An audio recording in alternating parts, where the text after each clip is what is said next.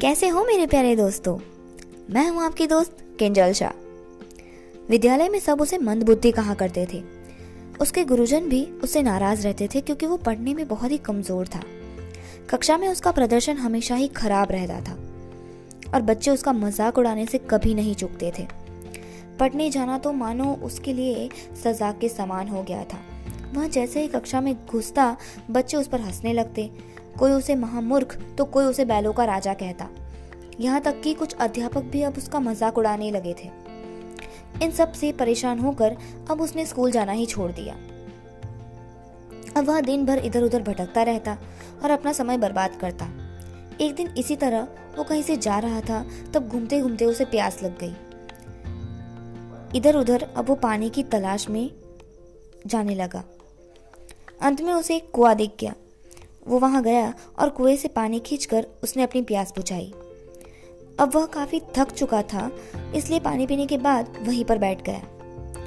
तभी उसकी नज़र पत्थर पर पड़े उस निशान पर गई, जिस पर बार बार कुएँ से पानी खींचने की वजह से रस्सी का निशान बन गया था। वह मन ही मन में सोचने लगा कि जब बार बार पानी खींचने से इतने कठोर पत्थर पर भी रस्ते का निशान पड़ सकता है तो लगातार मेहनत करने से भी मुझमें ज़रूर विद्या आ सकती है।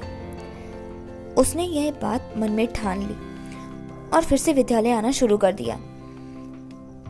कुछ दिन तक तो लोग फिर से उसका मज़ाक उड़ाते रहे, पर धीरे धीरे उसकी लगन को देखकर अध्यापकों ने उसे सहयोग देना शुरू कर दिया। उसने मन लगाकर अथाक परिश्रम किया।